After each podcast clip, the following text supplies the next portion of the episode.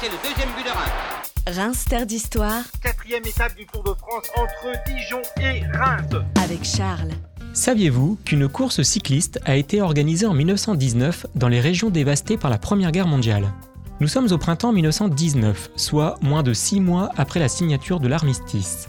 Le journal parisien intitulé Le Petit Parisien décide d'organiser une course cycliste dans le nord-est de la France. Cette épreuve a pour objectif d'encourager la reprise des courses cyclistes en France, de rendre hommage aux soldats morts, dont près de 80 champions cyclistes, ou encore de célébrer la reconquête des territoires d'Alsace-Lorraine.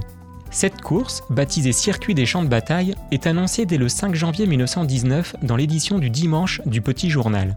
Le journal parle de courses monstres très dures avec un itinéraire de près de 2000 km à réaliser en 7 étapes. Le vainqueur sera désigné le roi des routiers.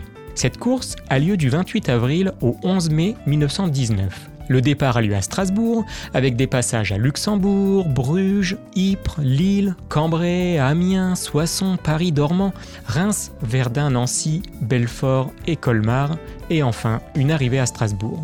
On peut donc constater que ce circuit contourne toute la ligne de front de 1918. Il a fallu au préalable bien repérer le parcours à cause des nombreuses routes et des nombreux ponts détruits et pas encore reconstruits. La ville de Reims est traversée lors de la cinquième étape, le 7 mai, la plus longue du parcours, avec près de 348 km de Paris à Bar-le-Duc. 138 coureurs se sont inscrits, mais seulement 87 prennent le départ et seulement 21 parviennent à rejoindre l'arrivée. Les coureurs au départ sont principalement des Français et quelques Belges. La course est particulièrement épique à cause du mauvais temps et des problèmes de signalisation. Les cyclistes sont souvent obligés de descendre de vélo pour chercher les petites affichettes bleues disposées par les organisateurs et servant à indiquer l'itinéraire à suivre. Marcel Alain, le journaliste du Petit Journal chargé de suivre la course, indique à plusieurs reprises que les coureurs sont livrés à eux-mêmes devant courir sans entraîneur et sans soigneur. Et cela va sans dire, mais les paysages sont pour la plupart désolants, aussi bien dans les campagnes que dans les villes traversées. Pour la petite histoire, le vainqueur de cette unique édition est le Belge Charles de Ruyter.